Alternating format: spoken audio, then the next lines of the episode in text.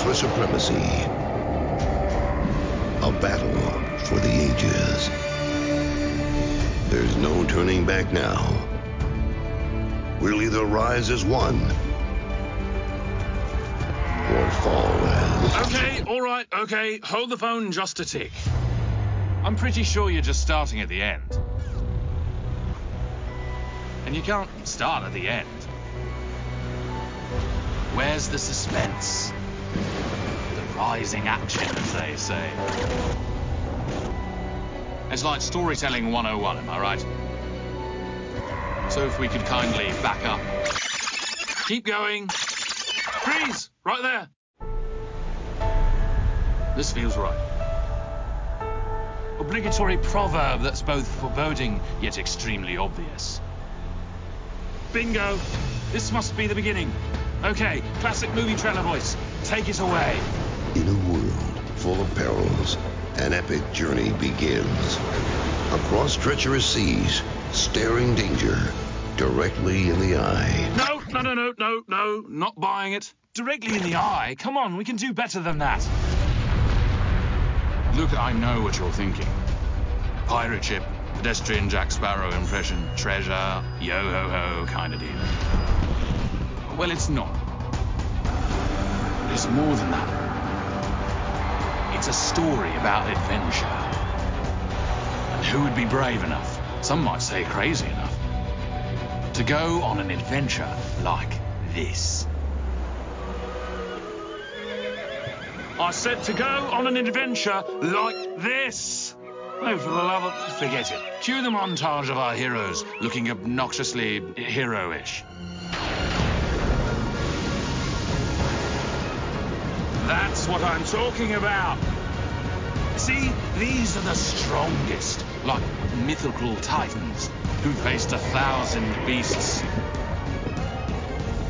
These are the courageous who've taken on the world. The timeless, the fearless. They are larger than life. Marred with the dust and sweat and blood from hundreds and hundreds of days and nights. They've traveled and battled. This is their quest for gold, for glory, for immortality. Now, I know you think you've heard this story before, but tonight, forget everything you know.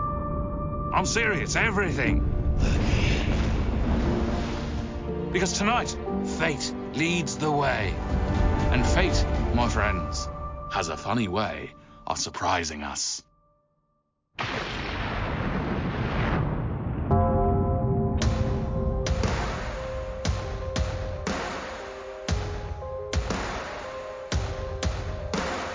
Forged in blood, etched in bone, Tonight,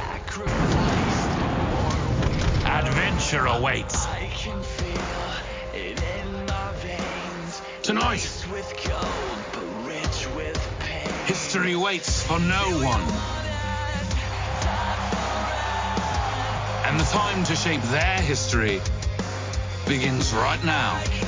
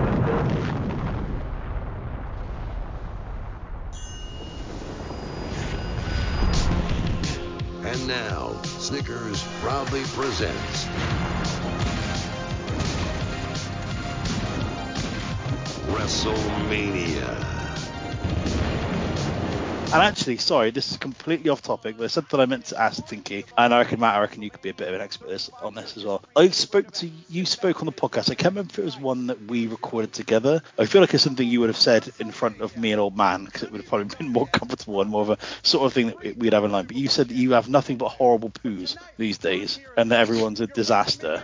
Not necessarily everyone's horrible, but they I never enjoy it anymore. You never get those really nice ones, which are just Yeah. It like it feels like a relief, and it also doesn't feel like a big fucking job to sort it out afterwards. Like So- it either it's either oh well that's done, you know, or like it's just it's just a mess. Because what I've I've noticed recently, this has been probably gone on for the last six months, I reckon, and it's only just kind of got the courage to talk about it. Is that like I'll have my shit, I'll wipe my ass, and it'll all be completely clean, and then about 20 minutes later, I have to go and wipe my ass again. Like, why is Oh, why yeah. does this happen? Like this happens, and it's almost after every shit. Like almost every shit, I'm like, I need to give myself. If I'm going anywhere, I've got to give myself like 20 minutes grace period to have to go pop off and do a rewipe because it's just like, what? Where's this coming from? I thought I did all this already. Like, where's why is this happening? Is am I getting? Am I is my, my I don't know my my sphincter getting looser as I get into my old age? Wh- Where is this happening? Why is this happening? Well, I think also the other thing is, is that since having our son, like I can't, you haven't got the time like anymore. Like I used to spend a long time sat on the bog, just like leisurely letting the poo come out. Yeah. you can't do that now. You've got to like, Right. you've got to be actually focused on the job now, and it's Yeah. like this isn't enjoyable. Like, you can't do, like you can't do anything in five minutes. What's the point? Do you know I'm had numb legs for fucking ages. yeah, yeah, pins and needles because you've been Yeah. on the. I had pins and needles yesterday, sat on the bog. I love it. Oh, Oh, the life of a it. non-parent. my my love it. leisurely time. Yeah, enjoy it, enjoy it. Uh, that, well, there you go. We've got the uh, opening part of the show sorted for this week.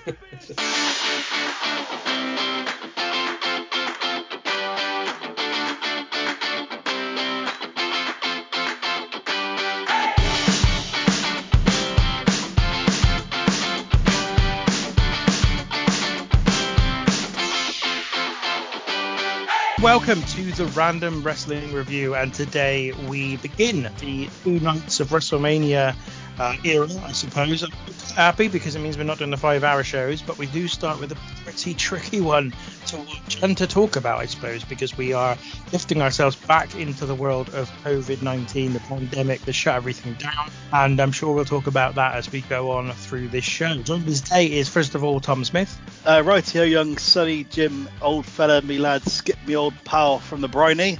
Let's fill up the picnic hamper. Very nice, very nice indeed, very good. Matt's got no clue what you're talking about. Some of our listeners probably don't either, but I'm not gonna I'm not gonna explain it for them. They're just gonna have to, as you as you put it before, Tom. If they don't know, they better find a way to find out. Yeah, I, I'm playing that for an audience of maybe two. You Maybe and one of our listeners definitely would get that reference. I think I think Alex will as well. So it's all good. Yeah. Um, and also we have the polar bear. We've already talked about a little bit today. Welcome to the show, Matt. Thank you very much for having me, guys. It's a pleasure to be back, especially for what feels like a new era with uh, with two night manias now. So uh, should, should be interesting. Today, as I said, we're covering WrestleMania 36, night one, not night two. Night two will come in two weeks' time, and this is the COVID mania. And I guess there's only one thing to start with, and that is our expectations for the show. Matt, let's start with you. Yeah. Where, where do you even start with this? Because it's let's face it, I think it's a time that we'd all rather forget and uh, not ever have to remember and talk about again. But it doesn't feel like it was that long ago. But then it also feels like it was a lifetime ago as well. So it, it's a really strange one. I mean, in terms of expectations, I mean, my God, I, I- I remember watching some WWE stuff with no crowd up until they, you know, started to do the Thunderdome, uh, Thunderdome stuff, and it, it wasn't for me. Uh, you know, wrestling without a crowd is just it, it just doesn't feel natural. So i in terms of expectations, it was something that I I gotta be honest, I was I was dreading having to go back and and rewatch it again. And Matt, you're gladly going to be on next week's show, next show as well. So you've got both the WrestleMania 36 Maybe that's what I was doing when I set up the schedule. I thought, you know, he's got to do both the WrestleMania 36 ones. I'll give him a few weeks off beforehand. Have a nice break before. Yeah, that's that's probably a good idea. Is this is a bit of a funny one because I definitely watched this at the time when it happened. In fact, I remember we I watched it on the Sunday. I watched, or I think in the morning of the Sunday, and I think the following day, you, me, and old man, we hopped on a video call and watched night two, didn't we? I thought it was the other way around, but that might be right. I can't remember. No, no, no, because I can remember it was the Firefly Funhouse one was the second one that we so we watched that one together on like a Skype call, not too similar to this. Maybe potentially the light embers, you know, the the, the match being flicked for this podcast starting, perhaps maybe because uh, obviously we were all on a call watching it together. I can remember quite enjoying this at the time because I was so bereft of anything new. Like, because I watch football, I quite like others. I like basketball. I watch a few other sports, and so it was good. Obviously, lockdown a lot of time to kill, a lot of TV to watch. But I can remember chatting to a friend of mine Kurt, about it and being like, "It's weird that we're not watching anything happen now." Do you know what I mean? Apart from the news, effectively, and it, I can remember just enjoying watching something fresh that hadn't been seen before. Technically, I know I was watching it about 12 hours after it actually happened, but you get my point. It was something that was happening now in the time that made me kind of think, oh yeah, no, there's still stuff happening. Going back to lockdown, I mean, Tinky can T- Tinky can uh, can agree with me on this. I, I actually I didn't mind lockdown at the time. It's before I had a child, and my wife and I basically just got drunk every day. And because we'd been traveling the year before, we'd spent a lot of time in each other's company. So it was actually it wasn't you know it wasn't a problem at all. Uh, I know some people struggled, and, and obviously it's quite a serious thing. But I, I quite enjoyed it. The the bitch was, and, and again this is where I bring Tinky into it, is that I wasn't furloughed, and I know he wasn't furloughed, and having listening to both of our our significant others who were both furloughed moan about how b- bored they were and being absolutely disgusted by that because there's no way that I could ever be bored if I didn't have to work. It's just not possible. And I think you, you felt exactly the same way, didn't you, Tinky? The I am, time? I am uniquely built not to do anything uh, other than the things I want to do constantly. My wife, on the other hand, is the opposite. She needs stuff to do, so she did genuinely get bored, and I was like, "Fucking hell, we just need to. You just need to do my job for me, and I'll just sit down and do nothing for a while." That's how this should go. But uh, she also had the benefit, I think, in April of the most beautiful summery April there ever was. Yeah, they did. They something I completely forgot as well is that I have, I actually have a bit of a personal attachment to this WrestleMania, which I completely forgot about. Oh, yeah. This was the WrestleMania that I was meant to be at. I remember buying a travel package a couple of years ago, and initially this was the one that me and my mate Kieran were meant to be going to. Obviously, in the end, that didn't end up happening. And at the time, we absolutely had no idea what the hell was going on. Um, to be fair, you know, nobody did, so the travel company didn't know either. So we didn't know what would happen for next year's. And then obviously the advertisers in the middle of the show. They were like, "Oh, it'll be LA." And we're like, "Oh, great!" But then obviously it didn't end up being LA either. So I, I was watching with with bated breath to see where my uh, my first WrestleMania would be. Didn't they do it the following year in Tampa? Yeah, yeah, they did. But originally it was meant to be LA the year after. Right. Okay. What's they so they did Performance Center, Tampa, Yeah. Dallas, LA. Yeah, they yeah they did Tampa as like a make good because that's what it was meant to be Yeah. originally. Then they did um yeah they like I said then they did Dallas and then they did LA the year after. But LA was the one I was meant to be going to all along. And uh, I, I gotta be honest, as, as it turns out, I'm glad it was Texas I went to. But yeah, this this was the one I was originally meant to be at. Wasn't there when if it was their make do uh, WrestleMania the following year? Wasn't there like a horrendous thunderstorm that like delayed Oh. it for like? Is that where that amazing picture of Taz in the poncho comes from? Oh, Samoa Joe. Samoa Samoa Joe. Joe. Samoa Joe. yeah, That's right. Yeah, that's incredible. I know. I remember staying up to watch it live as well. I gotta be honest, I was I was tired at that point, and then I just remember it coming on, and they're like, "Oh, we can't start yet because of a storm." I was like, "Oh, Yeah. fuck off." Brilliant.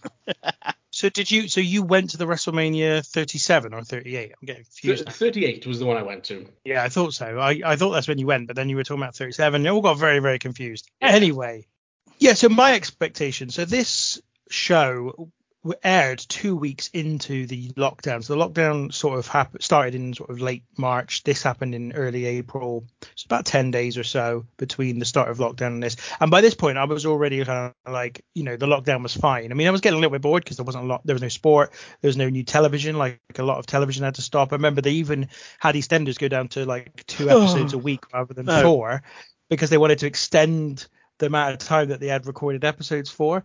And so it was it was it was good to have this, but it wasn't like I was you know, in the real depths of kind of boredom, uh, which happened towards the end of COVID, where you, you know, you did start to get a little bit bored because even someone like me who doesn't really like to go out, you kind of get a little bit stir crazy. You start to, oh, I, I could do with just seeing somebody different, seeing something else in these four walls.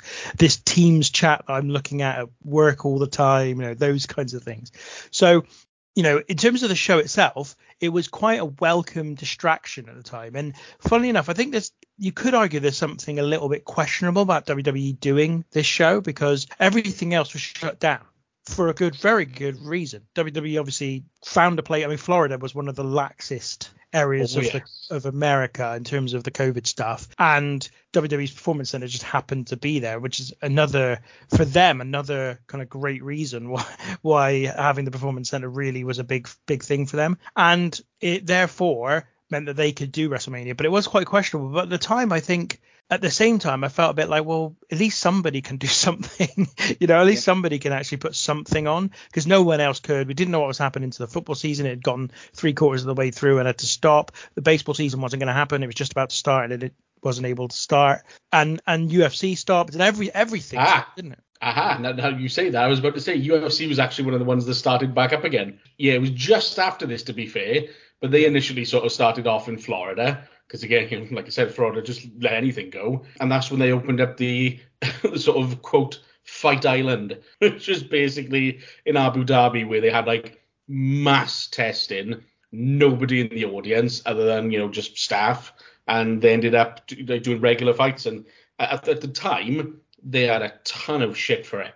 They had a lot of bad press initially for doing it, but eventually people wanted it because they just wanted you know wanted some form of sport back. Quick, quick question. AEW was. I remember watching some AEW during COVID as well, and I think they actually had they had like the roster, didn't they? Like members of the roster, like around in the ringside area, kind of acting as a de facto crowd. Did they did they have a break as well, or did they just soldier on through in the way that WWE did? I'm pretty sure they had a break. But you got to remember that the, the COVID lockdowns actually lasted a long time. Like they really did last quite a long time. Like there were still lockdowns in 2021. When we started Mm. doing the pod, we were still in lockdown, a different lockdown. It's like the third lockdown or something, but it was still there. So I think they very briefly stopped. So I'm just looking through Cage Match. No, it doesn't look like they did. In fact, it looked like they went right the way through. The the crowd must have been when, when WWE started doing Thunderdome and everything. I think. Yeah. Yeah, yeah, I think so. But it does appear that they just carried on. So again, yeah, and most of their stuff was in Florida. there you Yeah. go. Bit of Sure. bit in Georgia as well, but the mass mass vast majority of it was in Jacksonville, Florida. So yeah, wrestling was kind of the one thing that carried on. At least mainstream wrestling, obviously indie wrestling stopped, and so did Japanese wrestling eh, to a great extent. But WWE and AEW kept going, and so my expectations were quite high. I was quite looking forward to it in in the sense of this will be novel. We haven't like this is a completely different thing again. But I remember thinking that when I first start when I started watching it when it was live, and very quickly the novelty wore off. Mm-hmm. so we're probably going to find that that's the case today, but we we will see. That's a good point. I don't actually think I said what my expectations were. I think I just said what I thought when I watched it. So again, it was it was intrigue more than excitement. I'd say coming into this, seeing, seeing how I'd feel if I went back to that place again. That place mm. being crowdless wrestling. Yeah, and you know what? I think I think we go straight into the main talking point because the main talking point is the fact that there's no crowd, right? There's there's no other main talking point that you can get from this, in my view. Maybe you have got something else, but we'll start there anyway because it's so strange. And I think what my talking point is going to be is the person who I think most adapts to there being no crowd at all, hmm and I'm going to name them now. Seth Rollins. Yeah. Okay. So I, as everyone knows, figure of hate for this year for me was Seth Rollins. But during his match here with Kevin Owens, I think he does excellently. He's the he is the best at adapting to that. He is talking smack to Kevin Owens all the way through, but it's not over the top. A couple of them were over the top trying to fill the silence, I thought, during the show. Seth Rollins wasn't over the top. He just about pitched it perfectly so that there was still investment in his match without the crowd.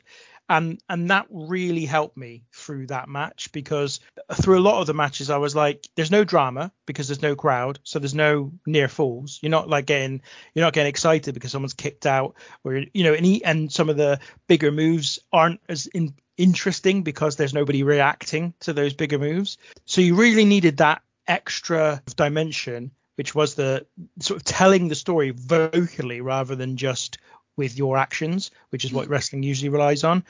And I thought Seth Rollins was excellent at it, and I thought that their match, as a consequence, was was just a really really good piece of work. Did I think it was the best match of the night? Yes, I did. Sorry, I just had to go through my my notes to find out. For me, that was match of the night because they Kevin Owens to a lesser extent, but both of them did adapt really well to the no crowd and changed the nature of what they would do. Whereas I think some just did what they were going to do anyway, and others kind of really went too far in changing what they would do, and it kind of got a little bit, you know, it just got a little bit over the top. So for me, Kevin Owens and Seth Rollins, and Seth Rollins in particular, really, really adapted to that. But it did pose a challenge to the roster here, which is what do we do now? There's no crowd. How do we how do we work these matches in a way that we've never had to consider before? I see. It's interesting actually because I made a similar note, but on the opposite person because Kevin Owens is always a great shit talker in matches when he's a heel anyway. Um, so maybe maybe he doesn't necessarily need to adapt as much to something that he does a lot all the time. But I yeah I did notice that how much interaction there was between one another because I was thinking about it and I was like I've not got into many barely maybe one. Even then, I think I might have been with you, thinking um, maybe, but like I barely got into any fights in my life. Um, but if it was like really was that personal, you would be shit talking, wouldn't you? Like the entire time. You know what I mean? So, uh, yeah, like in terms of that, like if you if you're taking your like expectations of it being super realistic out of it, like you get it in the UFC, didn't you? You get people fucking talking shit to each other. You Nate Diaz's, you know, people like that, Conor McGregor's, all, all they do is talk throughout the entire fight. So I like that. Do you want to want to know my highlight of this match though? Is the use of the ring bell because it makes such a tremendous noise when they hit anybody with it. It reminded me of like Bottom or Reeves and Mortimer when they hit each other with the frying pan. It's like it's this absolute classic. There's a bit halfway through the match where Seth Rollins walks out because he's had enough, effectively, and he's going to walk off. And um, Kevin Owens, who's been battered at this point as well, kind of basically calls Rollins out for being a coward, and Rollins then comes back into the ring to teach him a lesson. And I don't really think that made any sense because Rollins walking off in the first place is an act of cowardice that he knows he's doing that. So I just thought it was a bit. It just didn't really make much sense to me that the fact that like Kevin Owens could use that reverse psychology on him and make him come back to the ring. It just didn't make much sense. But I thought this was a pretty good match. Seth's Falcon Arrow on the outside looks absolutely brutal. Kevin Owens coming off the WrestleMania sound uh, sounds great. Some brutal sounding chair shots. I thought this match was was was one of the highlights of the show for me. Yeah, on that on that point about Seth Rollins come back, I, I kind of take your point, and I did think about it, but I I explained it away in my own mind by Seth Rollins deciding he was going to come back because Kevin Owens offered him no disqualification, and Rollins reasoned that he would go to lower depths than Kevin Owens would in that environment. So that's how I that's how I explained it away. But I, I do think it's a valid point. I hope the commentators would be able to uh, would be able to elaborate on that. To be honest, I'm so, I'm so glad that you brought up the ring bell there because what what happened first when, Seth hit him with the ring bell? What did they do? They called for a fucking disqualification, which I swear to God, at first, had that been the finish, we would be having a very different discussion over this match because I, I didn't I didn't remember any of this at all. And when they did that, I literally just stopped and just went, "You are fucking kidding!" I just went, "Calm, calm down. Can, they, surely they're gonna change it. It's not gonna it's not gonna end that way." And thankfully, my patience was rewarded because that would have been utter bullshit. But thank God they didn't do that. I, I think throughout the show, I, I'm really really gonna have to try my best to to try and temper my expectations to you know to, like like we said to the fact that there is no crowd there. It's just for me, you know, it's it's you know it's gonna be different for you know different people, but I, I need that crowd there. For me, it's almost ugh, like I, I can't watch it without it. It's just bizarre. But to give them the credit that the pair of them do deserve, they both worked their asses off. I think that was quite clear that they both really did give their all. And it's mad to think that I think up until this point, I don't think Kevin Owens really had what he would have considered his WrestleMania moment, which is why I think he went all out to, you know, and he dove off the, the WrestleMania sign as well.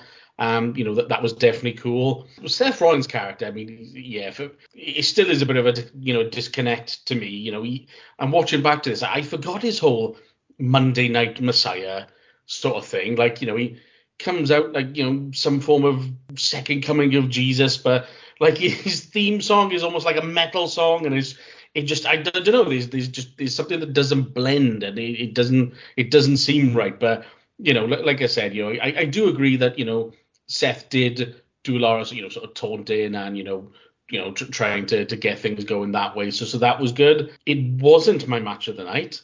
There is another one which we will come to, which was mine. But they, they did work really hard, and it was good for what it was. the Monday Night Messiah thing, there's a bit where um I think it's JBL on commentary says Seth Rollins is trying to mold Monday Night Raw in his own image, and I was like, well, by having a, a one-on-one feud with one person in the same way that everyone in the house on the entire roster does, it made me kind of think like if if that was the that was the point of the character, he should be in, involved in everything. You know, he should you know basically. But if he's trying, if that's and I might be being a bit pedantic here, but like if you're gonna be if that's kind of what his gimmick is gonna be, then make that his gimmick and make him try and affect the entire show just rather than just the little segment he's in if that's genuinely what they're trying to do i didn't get this gimmick at the time it makes no sense. It's just seth rollins being seth rollins just saying a few different words.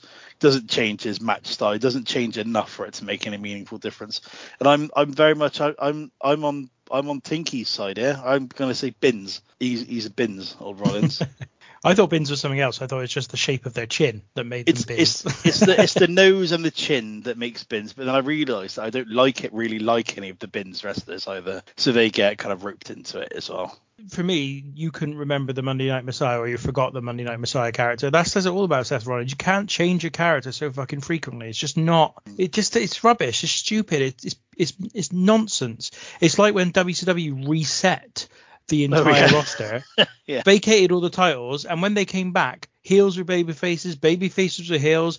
New alliances have sprung up from nowhere, and you're like, hang on. Like, so basically, what you're doing is you're basically saying this is an entirely different universe than the one that was two weeks ago, stopped because you decided all the storylines are rubbish. Like, it's just ridiculous. It's stupid, uh, and I and I hate it. And that's why Seth Rollins is my figure of hate more than any other reason, really, is because of that thing. Going back to the lack of crowd, so it is it is difficult and it's, it's obviously nowhere near as, as enjoyable. And i found that about everything. Like football i thought football i know matt you're not a big fan of, you don't like football anyway but i found football to be the worst thing ever without a crowd. Like genuinely i haven't gone back to it properly since. I i've found it so shit that i was like this is worse than any i'd rather watch reality television than, than football when there's no crowd. Football with no crowd is the most ridiculously pointless thing ever. I found when I watched it, and in a way that I didn't. Wrestling was difficult, but not as difficult as football. I just found football insanely shit. And I wonder, Matt, how did you find UFC without a crowd? Do you know? I I was about to say it's it's interesting actually because at least for a short period of time, it made it more exciting actually. Um, a lot of the fuckers. I don't know what it was, but there- was um, some of the best knockouts over the last couple of years, and some of the best finishes happened during the pandemic era. And it was just, to, in fact, there, was quite a, a sort of famous fight. I can't remember the two guys in it, but one of them was uh, a fighter called Max Holloway, and he was talking to the commentary team while he was beating his opponent. Like, you know, they were shouting or, you know, talking about like his how good his boxing is, while he was, you know, just putting on a boxing clinic against the guy he was beating.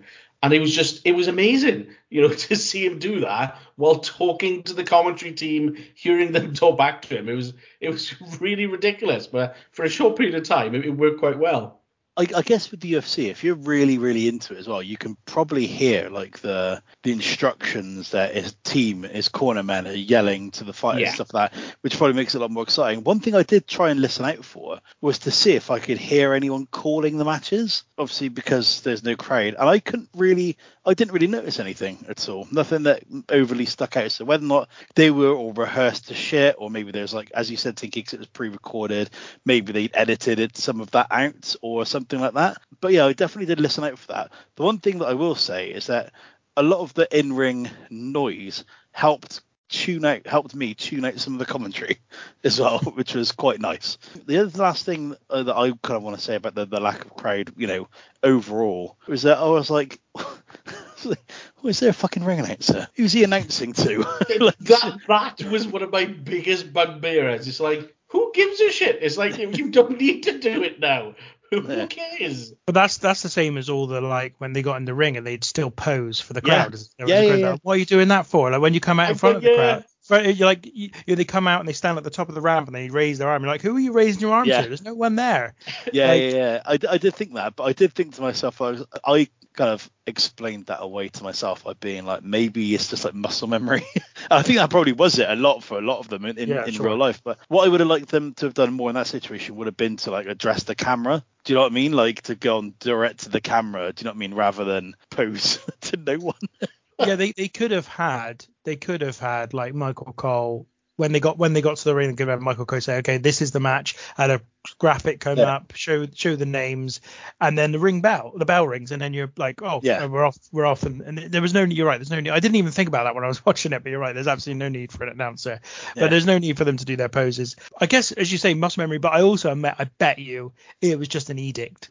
Yeah. Pretend you're in front of a crowd, basically. Oh, was yeah. their, Yeah. was their Yeah. Hundred percent. Which- which uh, I'm not sure was necessary, to be honest. So, has anyone got anything else that's a talking point for this show? So I did kind of want to talk about the Boneyard match.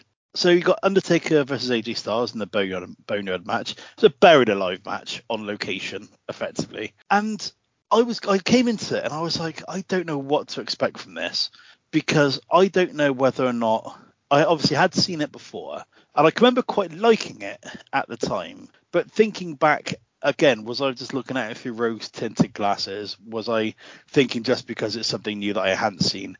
And do you know what? I really fucking like this match. I really, really, really enjoyed it. I love the fact that they, they're obviously the backs are against the wall, so they had to do something different to to to make it stand out and and to you know to do something different. And to to some extent, there's an element of them having to do the match like this because Undertaker can't really go anymore. So I really like the idea of them doing like a cinematic style of match. If you were to watch this as just a straight up wrestling match and this this exact same thing happens, but in the ring, it would be intolerable. It would be absolutely dreadful.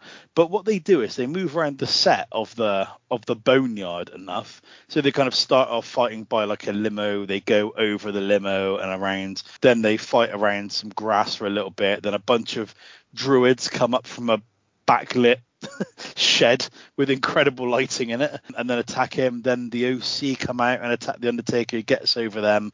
Then AJ Styles twats him, twats the Undertaker with a shovel, puts him in the grave, and then the Undertaker magics up behind up behind AJ Styles on the back of a tractor, climbs up a ladder really slowly, made me think, thank fuck the Undertaker wasn't in any ladder matches because watching him get up the ladder was like watching my dad climb scaffolding. And then he does he does the big Undertaker thing, some some pyro goes off. I was watching, I was like, this is fucking amazing. I enjoyed this so much. I, I thought it was really, really fun. It's fucking if you to see this in a film, you'd be like, this is absolute dog shit. And it made me think of like a B movie kind of fight scene. I love the fact that the Undertaker keeps calling AJ Styles Alan. I love that. That's a highlight. It's just really, really fun. I was genuinely pleasantly surprised by their acting. Despite AJ Styles' atrocious haircut, he manages to come off as somewhat menacing. I just wish there was a little bit more magic, if I'm being honest. I'd liked I'd have liked the Undertaker to have like floated down to the back of the you know, the back of the tractor or something like that. But I was like, do you know what? Fair fucking play to them. And it's my match of the night because it's just something completely different. It was just yeah, I watched it and I enjoyed it. I like the fact there's like a running score in the background. The fact that you can hear him, like you hear them punching, breathing heavily, panting, adds an element of realism and violence to the match, which which I thought worked really well. And yeah, just overall, I thought this match was really good. Well done, Mark, and well done, Alan. What's funny though is that I agree. This is my match of the night, and the Whoa. Undertaker is my MVP of the entire fucking show. Uh, not only that, this is probably one of my favorite things I've ever seen the Undertaker do. And it's funny because I remember watching it at the time, and I was blown away at the time, and I, I literally you know, as soon as it finished, I was like, I was quite confused in a way. I was like, what the fuck was that? But it was great. Watching it back, it's even better because yeah, let, let's you know, let's face facts. There was no way at this point if you put Undertaker and AJ Styles in a ring, you know, standard classic, you know, wrestling match, it probably wasn't going to be that good. Or you know, if it was, it was going to be average to okay, maybe passable. But you know, the the both of them, I, you know, are beyond their prime. So I, I just don't see the point. If, if if they can't make it what they wanted it to, ju- just don't bother. At least that, that was my take anyway. So the fact that they decided to, you know, and obviously it'd be because of the pandemic, they had to get creative, and so they did go the the B horror movie sort of route. And th- this has always been my, you know, my, my sort of thing with the Undertaker is that in, in the context of watching a wrestling match where I'm I'm watching one guy or one girl or whatever, you know, one versus one, you know, this person wants to kick this person's ass. It's you know, it's a real fight. Great. That's why I have a problem with the magic stuff and all that. But this, no, no, no, no, no. This was a B horror movie. Do all the fucking magic you like. Raise your arms so fire comes up. One of the, I can't remember what the magic shit he did, but like his his symbol at the end was oh was great. His you know his disappearing act when he hid behind AJ after coming out of the grave was fantastic. I've made no bones about the fact that the American badass style of Undertaker is my personal favorite, and I kind of felt he was a bit of a blend of both in this, which particularly for this point of his career was perfect because I think as just looking at the guy, I think you could easily to some say the Undertaker's an intimidating man, and here he is, you know, big guy, biker badass, beating the shit out of AJ, you know, come on boy, loved him constantly taunting him like that, that was great. Saying, you know, what's my wife's name? How old am I? You know, all that shit and taunting him was brilliant. It, it almost felt like a western at points, you know, with Gallows and Anderson showing up the score in the background, you know, when when the match started and they had like Takers and AJ Styles' name come up, almost like they may as well have just said, you know, Mark Calaway starring as the Undertaker. You know, it was just, it was so good. I felt it was just one of the most, it was was the it was so different, but it was one of the most well produced things that I think they've done. You know, Taker coming out to you know Metallica on his bike was just so bloody cool. What a swan song for the Undertaker. I know it's probably not really what he wanted, but that considering you know he was known for all the the character gimmicky you know gimmicky type of stuff. What a perfect way to go out. I think this was a bloody f- phenomenal job by both, pun intended. You know, I don't disagree with either of you. I thought it was really good. I did. I really liked it. I thought they did a really good job. I think you're right, Matt. This is probably as good as they were going to get from the Undertaker, given his limitations. And I don't. I think had this been in the ring, I think it would have been a lot less impactful. I also think that an, an, empty arena match in the performance center would have felt a very, very low point on which to go out on. So I hmm. think actually taking it out of the performance center was a really good call because it just made it feel more special. I think if they, as I said, if even if it had been as good, but in the in the performance center, it would have felt less of a decent way for the Undertaker to end up. Whereas doing it this way, I think it made it special. And then they're not going to do it again, so that's that's good as well. It's go, it's going to remain unique. I think it was clear that the Undertaker couldn't go as well. There was one or two moments. I think at one point the Undertaker does the big boot. I think on Karl Karl Anderson, and he can't get his foot up. He gets it up to about his, his stomach, and and that's as far as he'll go. But obviously, they because of the camera angle and because they can sort of do it from sort of long distance as well, they could hide that pretty well. All of the punches they they put sound effects on the punches, but quite well. It was it was done well. It wasn't done over the top. It wasn't like you know like a computer game punch. It was a, it was like a, a, a proper movie style punch. So I thought they I thought that the production was excellent. I thought what they did was really well good, and they didn't. They kind of had phases of the match. You had the sort of first bit where the Undertaker's just beating the hell out of him. Then then AJ Styles comes and gets on top for a very brief period. Then Taker gets back on top, and AJ Styles runs away. Then you have Karl Anderson and, and Luke Gallows, and then you have the Druids and and all that stuff. And they have the little bit on the top of the the roof of the sort of abandoned building or whatever the hell it is. Then they have all the magic bit and the the, the stuff with the grave. And I just thought, yeah, this just is really decent. Keeps you entertained all the way through. You know, I w- I wouldn't go as far to say it was amazing, but I, I think given all the limitations they had, given that this has never been done before, and given that you're in the midst of a pandemic, they've got they've got to think of something to do this in a different way. What they came up with is actually probably as good as this is ever likely to be. So I do credit them for that a lot. Kind of made me think that I would like to see more matches done like this. It's not necessarily the boneyard match, but more kind of cinematic matches. But then I thought to myself, where on earth, how would you broadcast that?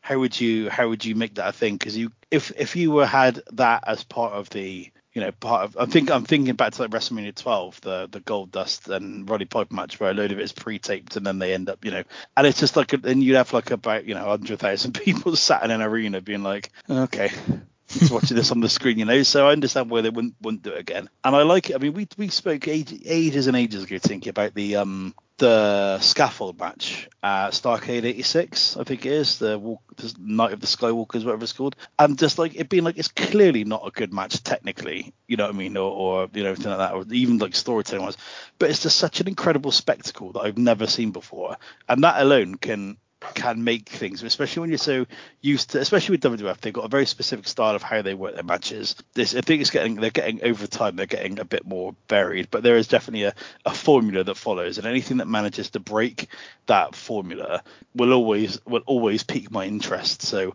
really like this match. More boneyard matches. No, no more boneyard. I don't want any more bone boneyard matches. Actually.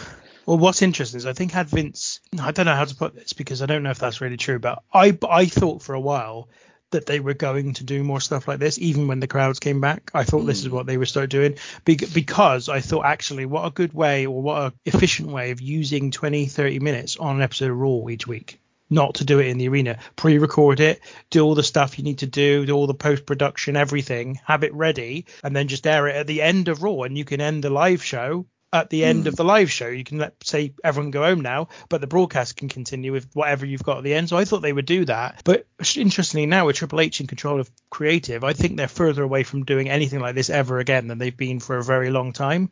I think Triple H is probably going to make or already has in some ways made WWE a much more work rate traditional wrestling style company than WWE's been possibly ever, but certainly for a very, very long time yeah, I think we're quite a long way from getting another boneyard match in WWE or probably anywhere else for that matter. And I I think it's probably for a good thing. I think this was good as a one-off because you've got to, but I think doing it regularly would be a mistake. Tom, I know you've got to go. And, I do. Uh, so, so, so our bedtime. We will continue. We'll see if Matt's got a talking point. and if not, we'll do a couple of matches, and you can come back when you're ready. Yo, see you in a sec. So, Matt, did you have a talking point, or do you want to start at the start of the show? May as well start because mine was either going to be the lack of crowd or the boneyard match. So Good stuff. All right then. So we go to the very start of the show, and it starts with Stephanie McMahon talking straight to camera, and she says this will be the most different WrestleMania of all, and she welcomes everybody to WrestleMania. Now, I am not a big fan of Stephanie McMahon in terms of as a person. I don't think she's a particularly good person. I think she likes to pretend she is, but and in fairness, my whole basis comes down to a tweet, a single tweet of Stephanie's that that's always, for me, informed who she is, and that is the tweet which basically said that the reason you do uh, charitable things as part of a corporation is to make the corporation look good. But she didn't say it in that way. She said it in a way that was almost like she wasn't talking to everybody else. She wasn't talking to the world. It's like she was talking in a private meeting to somebody that she was mentoring or something. And it was just, it just said everything about who she was, which is that it's all about what it looks like, not what it actually is. So that really informed a lot about me, about her for me. But there was something quite I, I put myself back in that situation again, back at the kind of pandemic, and I thought there's something quite reassuring about the fact that you've got one of the mans on television telling me that we've still got Wrestle, we still got WrestleMania, even though everything else has stopped. And so I didn't mind her starting up here.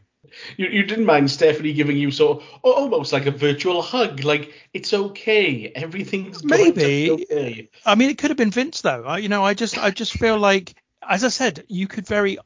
I'm really conflicted because you could very easily say that it's actually really morally reprehensible that they did WrestleMania during the pandemic, especially at this point when everything was completely locked down, like properly locked down. But I can't help but be thankful that they did it because it was the only thing that was going on. You know what I mean? And I remember talking to my wife at the time and saying, like, can they just not let the footballers play? Because in order to keep everyone else indoors, they need something to watch. Like, you know, they need something to be entertained by. Now, sure, footballers, anybody should be able to go, you know what, I'm going to sit out. I'm, I'm going to, you know, and they shouldn't be punished for that at all if they want to.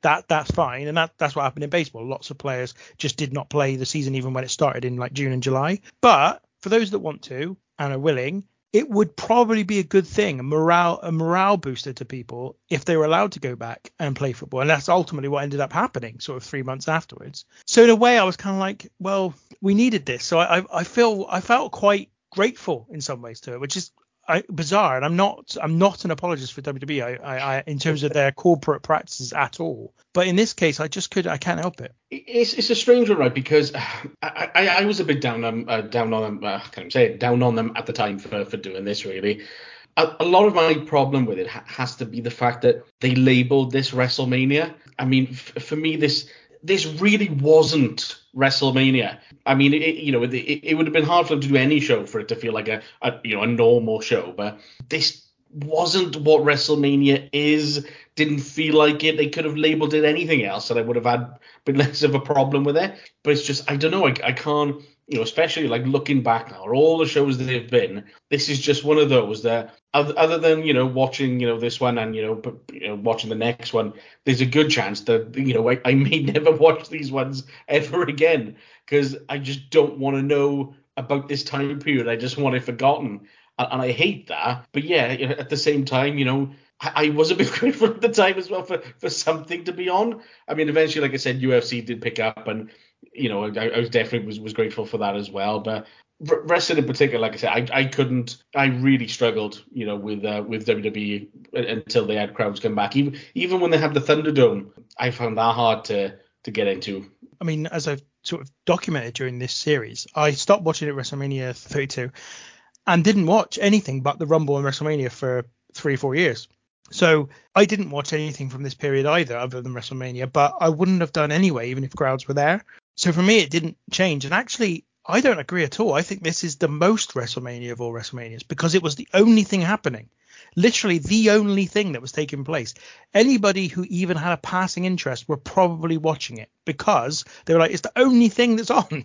It's literally the only thing we could do is watch WrestleMania. So I, I completely disagree. I think this is the, probably the most special WrestleMania because of that that reason. Admittedly, it doesn't have the crowd, doesn't have all the kind of pomp and circumstance, but who cares? Like it, it still was really, really important. And so, yeah, I'm the complete opposite. I think this is most special, even if it's not the best or it's not.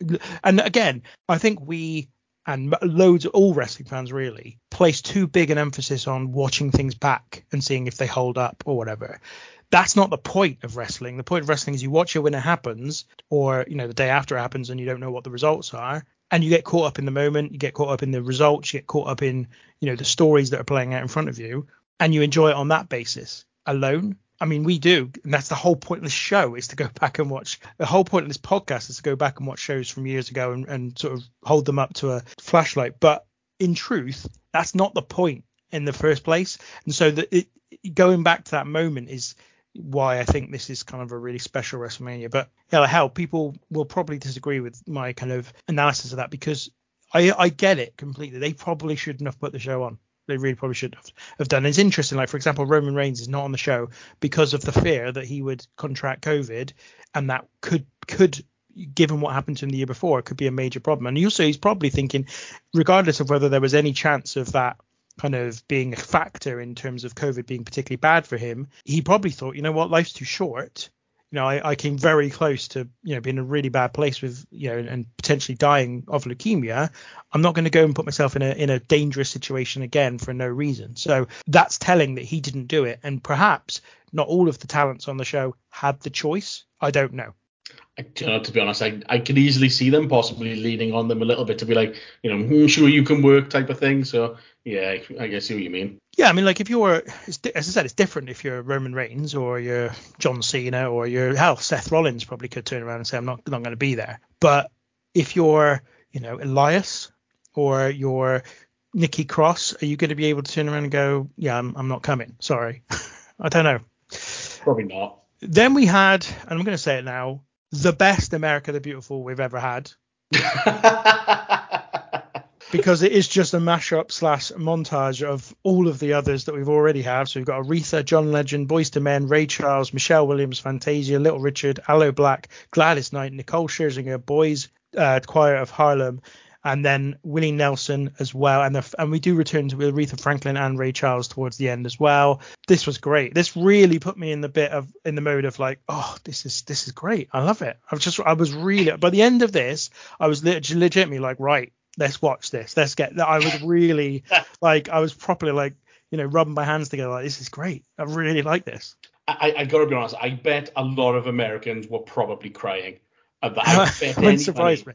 There were loads of Americans crying at that point, wiping away tears. I bet. But what I loved about it as well is there was it, all the kind of usual patriotic nonsense that they put in the video was was gone because they just wanted to show the acts that had performed as well. So it was just it was just really cool. Like you were just seeing a history of WrestleMania through America the Beautiful, and I just thought this is really good. I really like it. Then we had the WrestleMania interest intro video, swashbuckling theme, and then the comedy voiceover, the, the comedy British voiceover Oh. um, which kind of did a meta breakdown of a movie trailer kind of thing. Wasn't really for me, but again, something a little bit different, I suppose. I can't argue too much. Uh, to Jack be- Sparrow, he's not. no, but to be honest, by this point, all I'm looking for is something different. I don't care if it's particularly good, to be honest, because the, the I was just getting so fed up of the the same old, sa- same old, and I've watched every single WrestleMania now up to this point, and I've seen what they do with the video. So doing something a little different is fine by me. you mean the voiceover guy doing something like immortality, the night where legends are made? Yeah, that kind of thing. Yeah. then there's a light show bathing the performance center, and we get the host of WrestleMania, Rob Gron- Gronkowski. He introduces his good friend Mojo Rawley to help host, and these two are a bit much. really? You you mean you're not hyped up to, to do this show? No, not really. No, and and, and maybe it was a good choice at the time because of the fact that everybody's sort of indoors all the time. I can't remember it being a good choice at the time, and it wasn't a good choice for me now. Put it that way. We have two commentary teams for the night: Michael Cole and JBL for SmackDown, Tom Phillips and Byron Saxton for Raw. Now, maybe you can help me with this map because I can't remember. First of all, there's no Corey Graves. Was he ill? But he got COVID.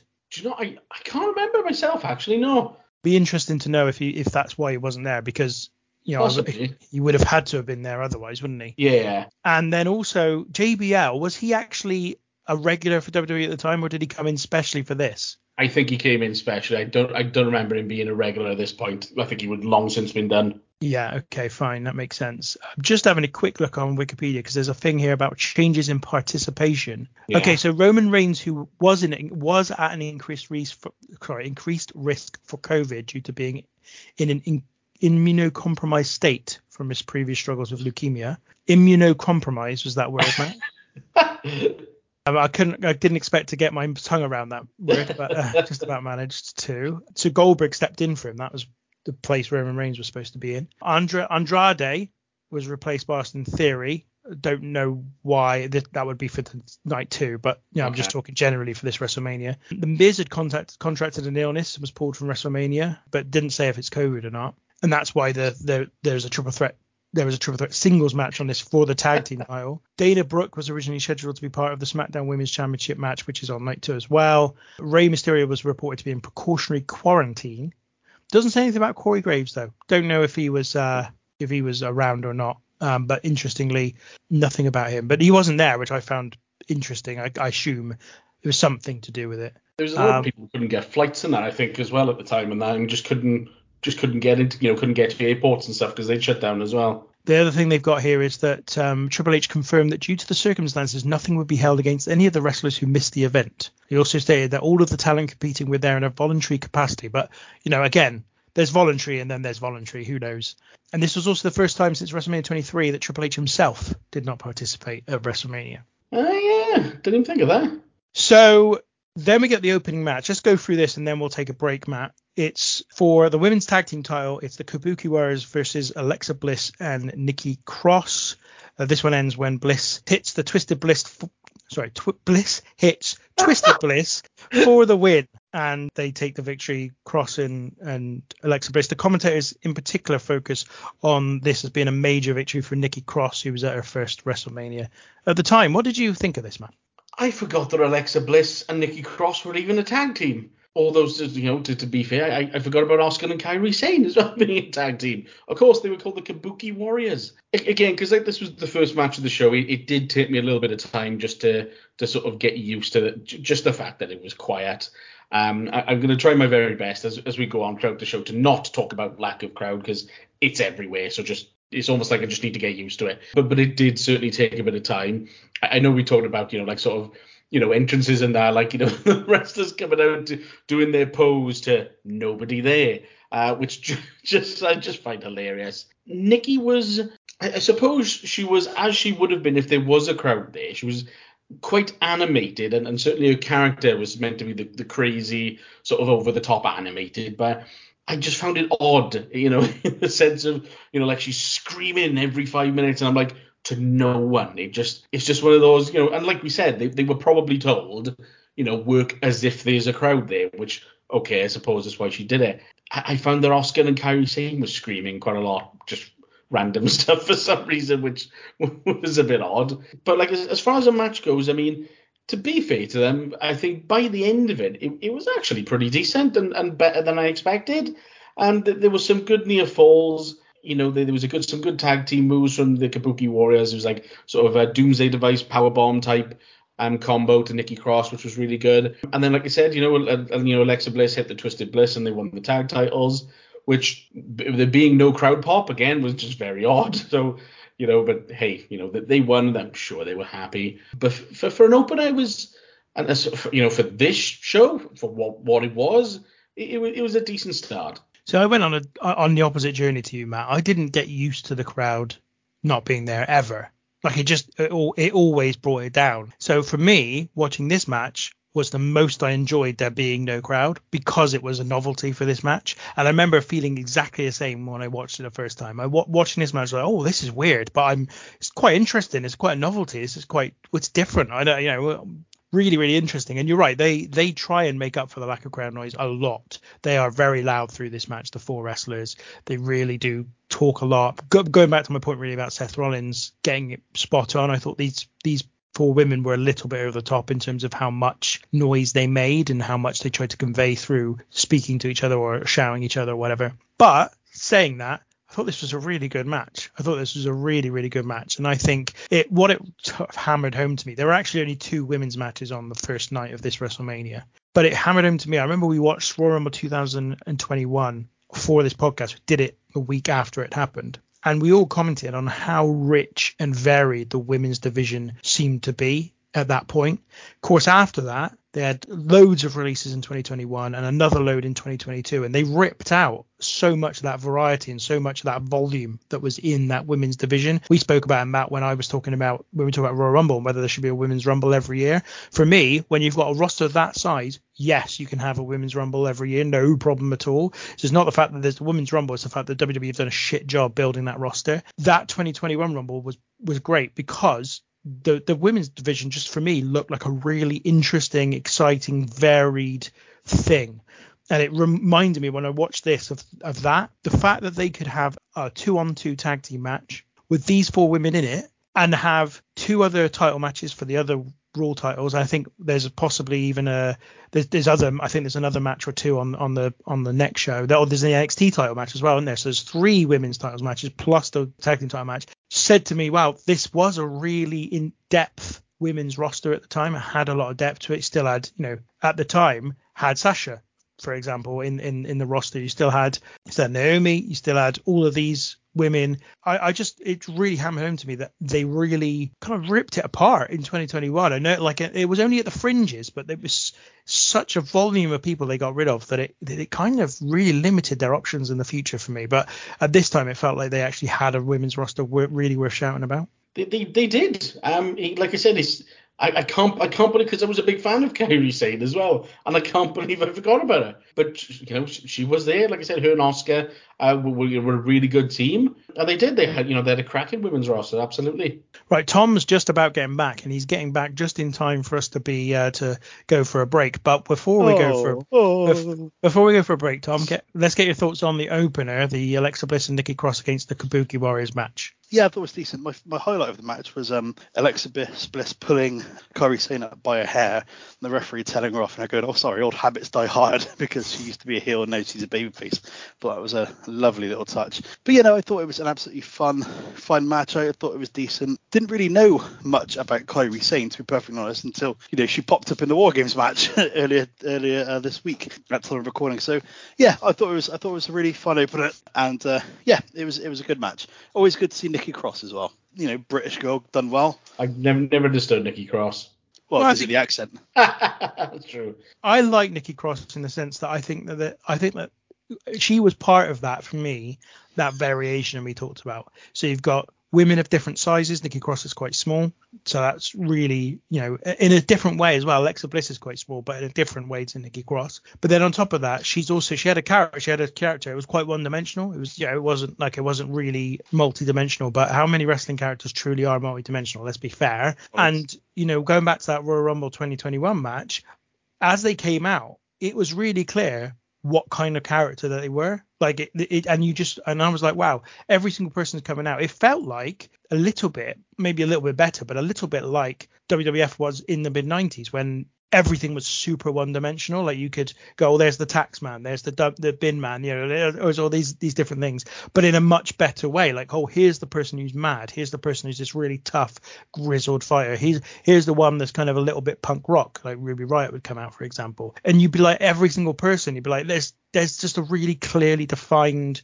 who they are, really simple idea of who they are, and that's why I quite like Nikki Cross because again, they get, they just gave her quite a simple, you're a bit you're a bit mad. You know, you're a bit mad, basically. I th- so I think it worked quite well, and I yeah, that's why I quite like Nikki Cross. But fair play to her. I think I wonder as well whether they did this for Nikki Cross because in the main event, of course, Drew McIntyre in WrestleMania of the of, the, of night two, Drew McIntyre is going to win the main event. But yeah, so I wonder if that was a, like a top and tail. You got a Scottish woman in the in the first match, and then you get a Scottish man win the main event in the last match of the night too. But for me, there's, there's a very simple reason for, for not liking Nikki Cross. She reminds me of Scrappy Doo, and I fucking hate Scrappy Doo. I, w- I wasn't expecting Matt to shoot on Scrappy Doo uh, today at the beginning of this recording. Oh. Did you guys? I'm assuming you guys spoke about the video package. Do you know who the Brit was who did the comedic voiceover?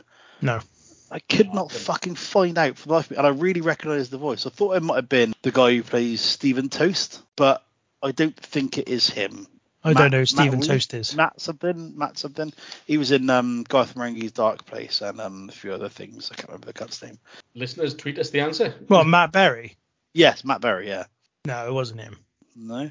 Sure, it was. Sure, it wasn't him. Mm. I mean, I did go onto his wiki page and wrote WWE. Nothing on there. No, I don't think it was him. Um, no, I would like to know though. Now, now you've said it, I don't think it was anyone famous. That's the thing. no, I, just- I, I, I think it was just some sort of random. I put it on a shitty British accent. I really, I really, res- I really recommended the the accent. That was the thing. you, Like, you I re- recommended the accent. yeah, yeah, I thought Yeah, it was good. I speaks like him. to anyone. For our listeners, the Tom's just got a bottle of beer out, but he hasn't yet taken a sip, and he's already not able to say the words he's meant to say. No, I, I, yeah, I couldn't figure out who it was. It was really annoying me. Also, I love the fact that like Seth Rollins is like fighting a squid, and Drew McIntyre's fighting a crab. Loved all that. right, we're going to take a break there. We'll come back and cover the rest of the show in order until we finish it. Cheers. Ladies and gentlemen, here to sing. America the Beautiful, Please join me in welcoming five time Grammy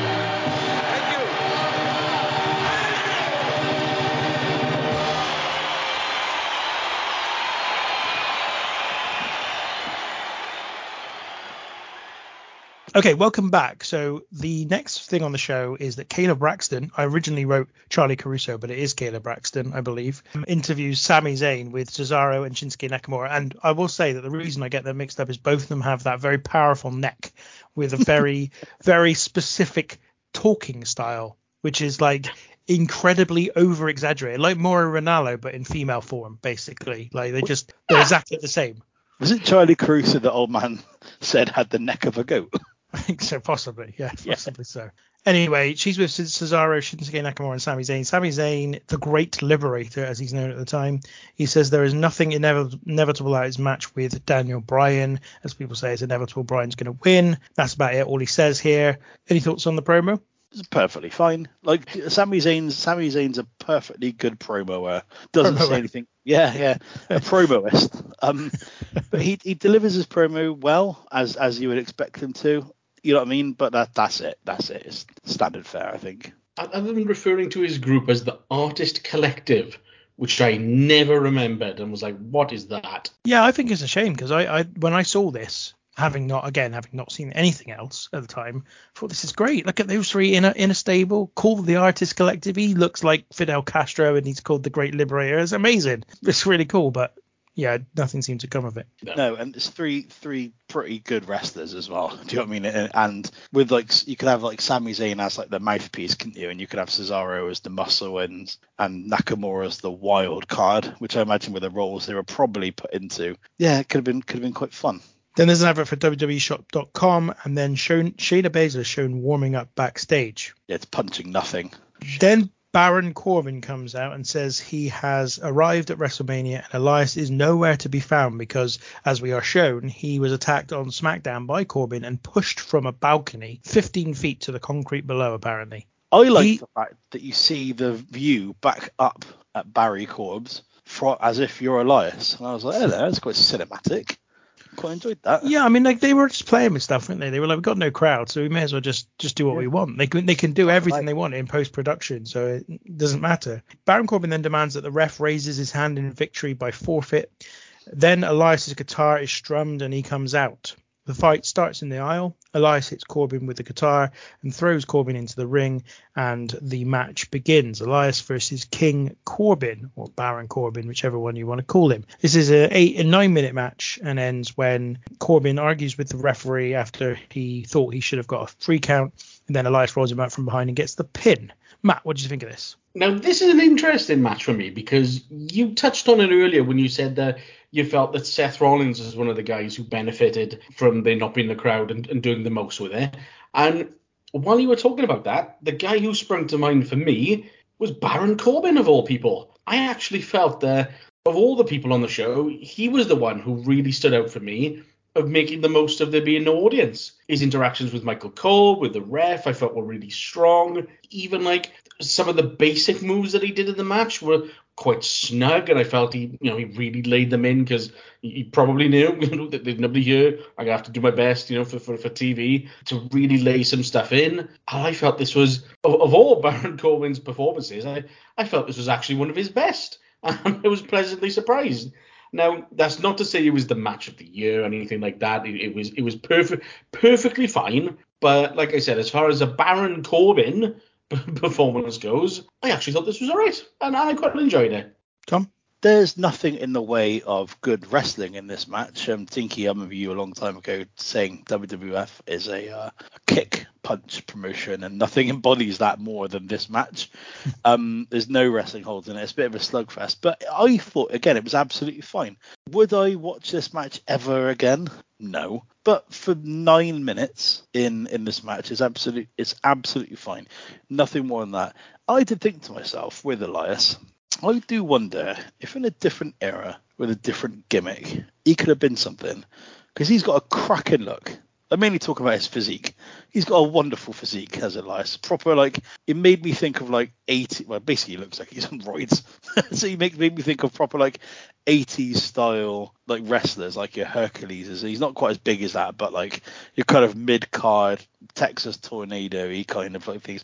And I reckon in a in a different era, back in the 80s, he could have he could have been something. But unfortunately for him, uh, it's not, and he wasn't, and he's just some git with a guitar, guitar, if you will. But yeah, I thought it was absolutely fine. I was not, I'm not expecting much out of this, and it, I would say it probably actually surpassed my expectations slightly. I haven't got a lot to say about it. I don't think it, it surpassed my expectations, but it didn't also live down to the worst, the floor that it could have hit, uh, potentially.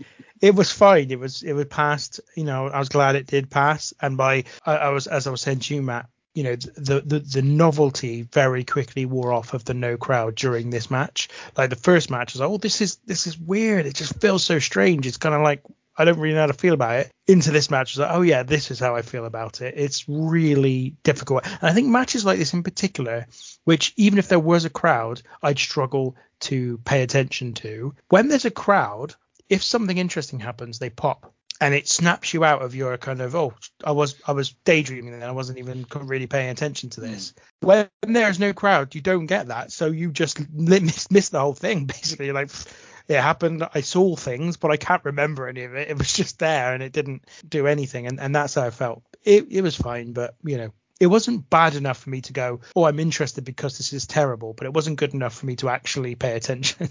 Then we had an advert for Supercard Season 6 WWE mobile game. I am far too fucking old understand the concept bet- behind this. Matt, you're a bit younger than me. Can I- you? I've played it. I've played Supercard when it was first out, like really not Season 6. I mean, I'm probably Season 1. And it's basically just top trumps, but with a story, like a slight story, where you can build, you can like collect cards and then play Okay. against other people. That's basically what it is. Uh huh. It's it's it's not very good.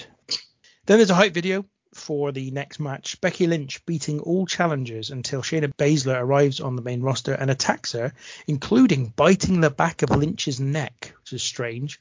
Hmm. Baszler then destroying the field of Elimination Chamber and earning herself a title shot versus Lynch at WrestleMania. Becky attack- attacking Baszler on Raw with a chair and Baszler beating up Becky in retaliation. I'm gonna tear. I'm pretty sure she says, "I'm gonna tear the living shit out of you, bitch." Yes, yes, she does. She she did say that, yeah.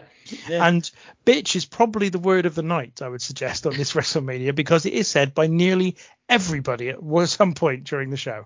Yeah, they love a good bitch. Well- a good bitch. And it's well- always like overly pointed as well, isn't it? It's like, Tinky, you're having a swig of that beer, bitch.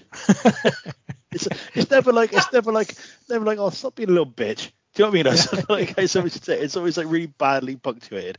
The video package was pretty generic, but I thought that neck biting spot was fucking gruesome. Yeah. It's like proper grim. I was like, Jesus. I know we're not in the PG era anymore, but you don't see blood that often. And it was like for it to be used in that angle in that way, I thought it was really grim. Like, if, I'm not gonna lie, if I saw that happen in AW, I'd be shitting all over it. So I was like very much like, Ugh. and I don't know what went through my mind when I was writing my notes because I wrote, was this Blazer's first match? When I've just seen that she's obviously been in the elimination chamber, so I don't know where I don't have no idea where that was coming from. I thought this match was pretty good. I really liked Blazer's intensity. She was just like looks like an absolute killer in there. And obviously Becky Lynch wins by doing a variation of the Bret Hart sleeper roll up. So what what is there to, to dislike about it? I did think it was over pretty quickly though. I thought they could have done with an extra five minutes because it, it seemed to kind of end out of nowhere. But I, I thought it was um I thought this match was pretty pretty damn good. Yeah, it was shorter than the Elias King Corbin match, so eight and a half Yeah. minutes. And yes, Becky wins by rolling back because Baszler has the choke locked in hmm. on Becky, a la Bret versus Piper and Austin at Survivor Series 96. I too thought this was a really good match. I thought they, they did a really good job. It looked pretty brutal. Baszler was properly laying in her shots, and I think Becky was too. I thought it was Shayna did some really cool power moves as well. They weren't executed perfectly, but I always quite like that. Always quite like a, a, a slightly not perfect looking move, especially if it's kind of in a in a, match which feels like a fight. It just it increases the feel that it is just a fight. Like if you again, if you watch a God, we talked a lot about MMA on this show, but if you if you watch an MMA fight, if they do a suplex, it's not it doesn't look like a really good suplex. It looks like a fucking like chore or a really hard thing to do and it's really messy but therefore it looks real. So it's kind of get get that feeling from it sometimes when they when that sort of thing happens. And this is one of those matches where it looked good that they did it not perfectly, if you see what I mean. This was right up there as one of the best matches on the show for me. I, I, I agree, guys. I, I think this was a good match. I, I, I got to admit, I didn't like the biting of her neck thing. For me, it was just, it, it was a little too cartoony. I don't think of Shayna as a vampire, put it that way, which to me is, is kind of how it came across, just a little too cartoony, which is a shame because they did a cracking job with her in that elimination chamber. I can't remember who her opponents were in it, but she went through every one of them. So that that was really well done. She had a fantastic run on NXT. And I think I think this might have been yeah just a second sort of main roster uh, you know sort of pay per view and yeah, it was good you know it, it did have a, that sort of a, you know sort of fight feel about it you know. They were both trying to counter each other's you know submissions which is tends to be sort of more MMA oriented than than anything else. Um it was good. I and I, I'm not just saying this because I'm not gonna lie I didn't realize it was a it was a Bret Hart type finish but guess what I fucking hated the finish. Uh, because for me, you know, the whole point, I, I can see what they were trying to get at, but the point of, you know, Shayna's meant to be the expert of putting on, you know, you know, sort of finishing submission. And I'd like to think that as the expert of that, she should know well, maybe not. Well, maybe not. Well, maybe not all the counters out of it, but you'd like to think that if she's an expert in that hold, she should be an expert in the counters to it as well. So for Becky to kind of get the one up on her by quickly getting the roll up, I I don't think that was the way to go. But That's fine though because that makes sense because Bret was the submission expert at the time and he can he was the one doing the countering. So I'm I'm happy with that critique of it if I'm honest. I want to circle back to Shayna Baszler, Blazer, sorry, being a vampire because I love that. I, I loved it after after she did this. She was like, you know, I got a fucking taste for this, and then like came back with like a big cloak on, you know, the big high thing around the neck. Do you know what I mean? I'd have been I'd have been bang up for Shayna Blazer, the vampire, as like a holy water match or a garlic on a garlic bulb on a pole match or something like that. It would have been incredible. God, It, it would have fit some of the things they did during the pandemic era. So Yeah. you know, fair enough. Then we get an advert for the Undertaker's documentary, The Last Ride, which is actually pretty decent. I remember watching it shortly after. I think I watched one episode of it and thought it was all right, and then just didn't watch there, anymore. there But are it did, better episodes. Of Yeah. it. it's really good. did make me think I'll go back to it. It's obviously it's got the uh, the now classic bit of Vince doing the cut the camera motion Oh. while tearing up, which has become one of my favourite memes. Because there's one there's one that was like, Dad, tell us tell us about what it was like to go out on the beers with the boys, and he's just there going, I'm so sick of cut the camera. so funny. I love it. God, I'm sure that was from the Andre the Giant documentary, though. Anyway, Where was I it? think it was. I think it Yeah. was. Yeah. What what the the, the HBO yeah the, one. yeah the HBO the David, what David Shoemaker one. Oh, okay. Next up is the Intercontinental title match between Sami Zayn and Daniel Bryan. A match that goes for just over nine minutes and it ends when Sami Zayn hits a Helluva kick for the win. Tom, Who the fuck's Drew Gulak? Who Drew the hell's this Gulak. bloke? Drew Gulak was a um. I, th- I think I have seen him wrestle in Noel West. I've got a feeling. I think I've seen him wrestle in Noel West. He's in NXT. I think he still is in NXT, and he was in NXT for a while before coming onto the main roster. He's kind of my understanding is he's kind of like a technical wrestler. Like that's his thing. He's kind of like a straight technical wrestler, and I'm pretty certain I saw him in Noel West in a technical wrestling match against somebody else that was relatively well known, and I can't remember who they were. But yeah, that's who he is. That's uh, really all I've got. Um, He, he might have been in the Cruiserweight Classic as well. I can't remember. I Oh, think, yeah. I think him and Bryan are friends. Yeah, he looks little. That makes sense.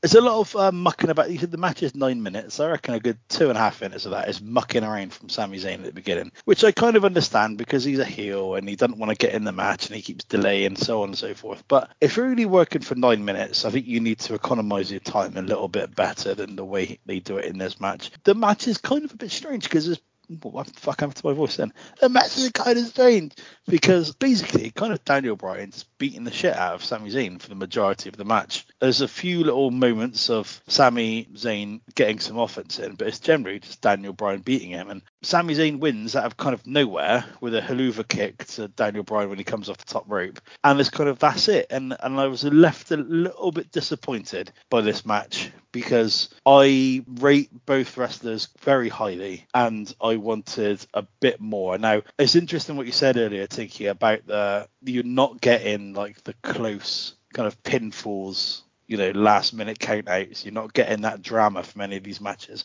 And I dare say, if they had a crowd at this event and they had this match lined up, they could have had a longer match and a much more of a dramatic match than they did in this instance. But I think this match probably more so than most of the other matches really suffered for, from that lack of a crowd, and therefore it kind of just came and went. And yeah, I was a little bit. I was left feeling a little bit like they'd missed the trick a little bit. It's funny you say this, Tom, that uh, you know you, you felt like you know say it was one nine minutes and they were running around for two and a half. For me, it felt like it was a nine minute match and they were running around for eight minutes. Uh, you know that that sort of delayed start. I was like, dear God, just get on with it. It, it just went on and on and on and on and on. That like that put a bit of a sour note on it for me, which took me a couple of minutes to to initially get over. Which you know, but by the time I felt the thing started heating up, I was like, oh, the match is over. I was like, oh, for two guys like Daniel Bryan and, and Sami Zayn, I had, you know, quite high expectations when I initially was watching this and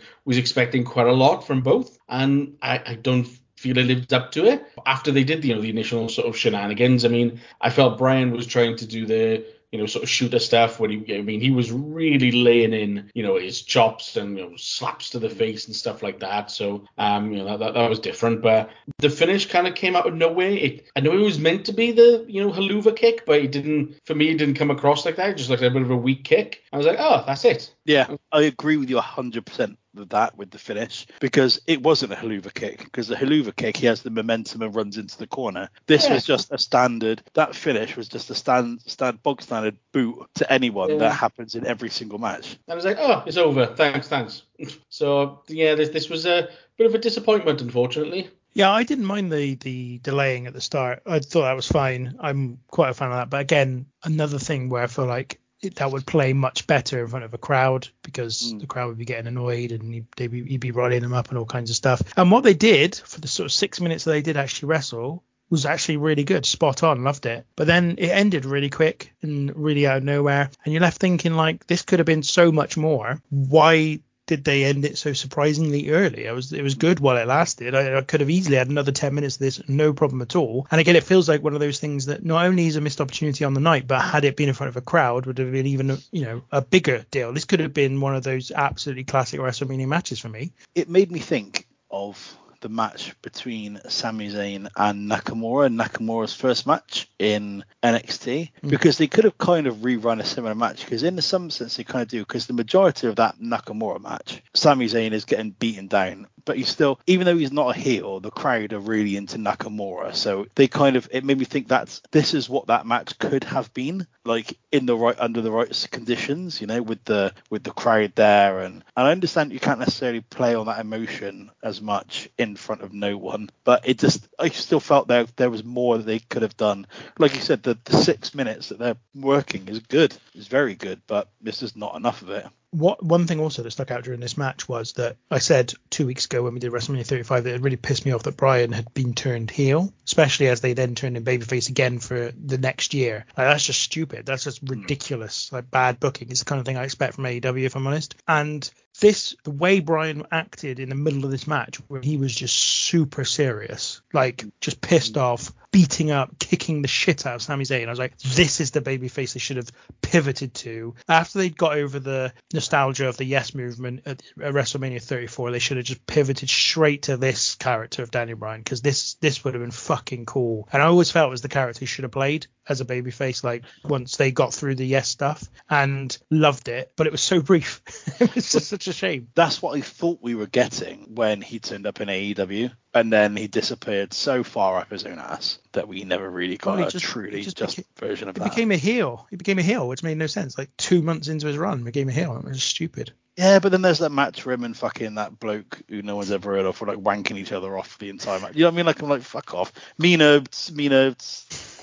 Mina Savari? No, she's an Italian football journalist. for Minor, you're thinking you're thinking Minoru Suzuki. Yeah, yeah, that's uh, right. Yeah. Who, who lots of people, sorry, Minoru Suzuki, who lots of people have heard of. No, they haven't. not, but just not a mainstream wrestling audience have heard of. And in fairness, it- it was on YouTube, so it's not like a big deal. But I'm gonna, walk around. I'm gonna walk around and be like, if you heard of Minoru Suzuki, just the people in the street, and I guarantee you, no one will see you. ask him if they've heard Daniel Bryan. You'll, I'll get a better response. A better of course you will. Of course you will. But you neither will be particularly high proportion, will they? So, you know, I got to, this is on a totally random sort of side note, but very briefly. I don't know if any of you guys have been watching I'm a Celebrity Get Me Out of Here. Probably not, but um, yeah, but, but th- there's a, a horse racing or there's a jockey on there by the name of Frankie Dettori. Yeah. Th- Is it- th- I love the way you said that, as if no one would know who Frankie Dettori is. One of the most famous sports people of all time, I have been going around and asking everybody who the fuck is Frankie Dettori. and everyone was able to tell you because he's No, no, I- I've, incredibly had, I've had mixed res- I've had mixed responses. Mostly people know who he is, but I was like, who the fuck is that guy? No Uh, I, idea. I guess it's a difficult. I guess there's a slight. How old are you, Matt? Uh, 33. 33. So there's a slight, slight. It'd be like, do you know who Kriss Akabusi is? Yes. Okay. I'm trying I think of it's a other similar. I think it's a similar level of fame. I would suggest for the two. people. of them. Yeah, yeah, I'd say so. But But Kriss genuinely, Akabusi- I mean, I can't stand horse racing. I absolutely loathe it, in fact. Mm. But everybody knows who Frankie Dettori is. he's a chef, isn't he? Ah, like n- never you'd have never seen him till the show, but yeah, that just reminded me of that. That's anyway, did, isn't he getting paid shitloads of money for it? Like I saw on the, on the front page of the Sun or something, like a hundred million something. It was What? Something ridiculous, some ridiculous amount of money they're paying him to do it. To be fair, they'd have to pay me that amount money to hang out with fucking Farage. Ooh, political. might not be political. He might just really dislike his personality. Yeah, that's true. So right, let's talk about Palestine for a little bit, shall we? So next up we get WWE Community Advert, lovely. Then we get the strange, then we get the strange match, one of the strange matches tonight. It'll be interesting to know what you feel about this. There's the uh, SmackDown Tag Team Title match, which is a triple threat singles match for that themselves. I mean, given that they could, they, they had they had injuries. We talked about potentially the Miz being ill at some point during this period. They could have just got rid of the tag team titles as a thing and just had this for I don't know money or something in a briefcase or something. You know, just anything like anything. Speaking of money, right? There was something that annoyed me going back to the Kevin Owens match. I thought we were going back to Palestine for a second. Yeah. Don't worry. Right. Let me tell you. Let me. You guys want to hear the truth? Um, no.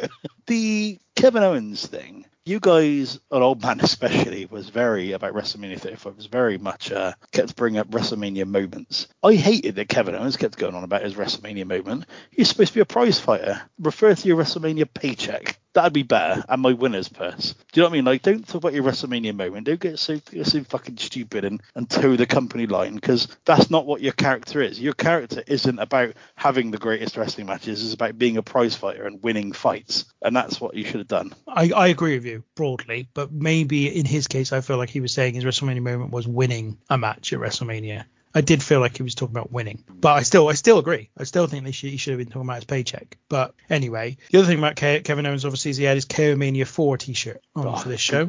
I I really regret not buying all of those. Like I imagine you can still do it somewhere. chronologically. I probably could, but I can't, can't be bothered. Doing it, doing a one-time transaction once a year seems a lot easier than going and backdating them. Fine. So yeah, where are we? So yeah, Kev, Kofi Kingston, Jimmy Uso, and John Morrison triple threat ladder match for the WWE SmackDown Tag Team titles. This one ended when they fight on top of the ladder and all grab the belts. They then take it off the ceiling hook, and then uh, Morrison uh, sort of falls off the ladder and. The titles go with him, and he basically wins as a consequence. I'll tell you right now how I felt about this match because I've written it here in scrawled handwriting. I'm basically asleep right now. I struggled to stay awake. What I saw did very little for me. That's how I felt about this. But it was quite late and I was I was in desperate need of sleep and I was falling asleep all the way through and I was like I can barely read any of my handwriting because it's like when you when you're falling asleep and you're also writing, it's like the most labored writing you'll ever do in your life. So like yeah, this was a forgotten 20 minutes for me. Matt, what did you think? You've hit the nail on the head there, saying that it's a, you know sort of forgotten 20 minutes. I mean, you guys have probably heard wrestlers say it before that you know every wrestler has like a bump card, and there's only so many bumps that you know that they have throughout their career. And I couldn't help but think of that during this match because it's like you're doing stuff onto ladders in front of no one. There's a time and a place, and if ever there was a time and a place for there not to be a ladder match. This was it. There was just no need for it. And at first, for the first half, they, they weren't really taking like sort of massive, you know, sort of ladder bumps and stuff like that. So I was okay with it. But, you know, then they did start to do some stuff with it. You know, there, was some nasty ladder shots. Like, I, I can't remember what it was, but one of them had it like thrown into their face at one point, you know, landing on it. Kofi was trying to do some stuff. And it's just like, oh, j- there's absolutely no need for it. The idea of it being a triple threat, you know, singles for the tag titles, and yeah, I'm totally gonna let that go because of the whole COVID thing. Yeah, that's whatever. That that's fine. I'll accept that. It, it wasn't that great anyway. It was. I don't think it was that good of a match. The finish was a bit. Oh, yeah, I gotta be honest. The finish was a bit shit. Um, it's almost like John Morrison won kind of by default. And you know, the you know the belts kind of fell into his lap, which is a bit bit shitty. But then I'm sure he was meant to be the heel, so eh, okay. And the only other sort of side note that I, I just do have to kind of put out there is that I tell you what, they've done a hell of a job with the Usos over the mm. last year or so because watching them now and watching you know watching them back then, I was thinking it, it felt like. Ooh, one of the Usos, they should be higher up the card. And I, I can't say I would have thought that, so fair play to them, but there you go. I did think that actually, and I also about your your bump card thing. I I feel exactly exactly the same. I wrote, imagine putting your body through this in front of no one. Do you know what I mean? It must have been like fuck's sake. The, the, I haven't got many notes, but obviously they talk a lot about John Morrison's parkour style. Oh, God. And it just made me think of that cold open in the office, the American office, when Andy, Dwight, and Michael are just going parkour, Parkour, parkour. like, it's like jumping around, like just doing forward rolls in the office and stuff like that. It's amazing. This made me think of that. So I can't, I can't slag this match off too much because it made me think of the office. Like when the match ended, I was like, I felt as disappointed as I would be had I left the house 30 minutes removed from having a dump and been too far away from home and realised, shit, I need a rewipe. You know what I mean? That was, that was the feeling I got towards it. I was like, this is a really crap ending. And at the end, JBL goes, a classic, Mago. I was like, oh, fuck off, you cunt. On the Uso of it all, it's Jimmy, isn't it, who's in this match? And it's something I've grown to appreciate a lot recently. But I love that they sing their own theme music, and it's something I only noticed quite recently. It's them, it's them doing it, and it's tremendous. It's absolutely tremendous. So I love that. Down since day one ish, and it's just them, which is which is glorious. It's just them. It's just them. I- who knew they had such talent? But yeah, uh, uh, this is an awful ladder match because you, like you said, Tinky, you don't get any moments where the crowd can kind of get you out of the your kind of malaise throughout the match uh, either when there is a big spot because there's nothing in there that you haven't seen already. There's pretty good like I've written Kofi's springboard hurricanrana spot is pretty good, so I think he kind of like does a slingshot and I think um, John Morrison is on the ladder and he kind of does a hurricanrana off the ladder something like that, which is I wrote it's great. I can't really remember it, and I've just kind of guessed what I think it was, so it couldn't have been that great. um, but no, it's just no. I, I was like I wasn't interested in this in the slightest. As I say, I've, uh, I've made my feelings perfectly clear on this one. I, I did didn't I basically didn't stay awake for the for majority, or I was trying to stay awake for most of it anyway. And I couldn't agree more. I felt that way about all the ladder matches in the last few years of WrestleMania. Like they should just the bump card thing. Like yeah, why are you doing it? No one's going to remember this shit. No one's going to remember it tomorrow. And they do it at AEW. They do it all over the world, quite frankly, and it's not worth it. It's simply not worth it unless you're doing it in like you know a really major thing that people are going to remember you know and it's going to be important to your career and to a story and to and to drawing money at some point never do it. Basically that's that's how i feel about this kind of thing. What i did think they started off with like a sort of what i what i would call a tna three way match where they would mm. like combining three way moves. And I was like, I can live with this in this setting. I think that might be the way to go here. You've got no crowd. You can just put on a ballet for us for like 10 Yeah. minutes. And, and actually, that will be fine in this setting. And then they stopped and did the ladder stuff. And I was like, oh,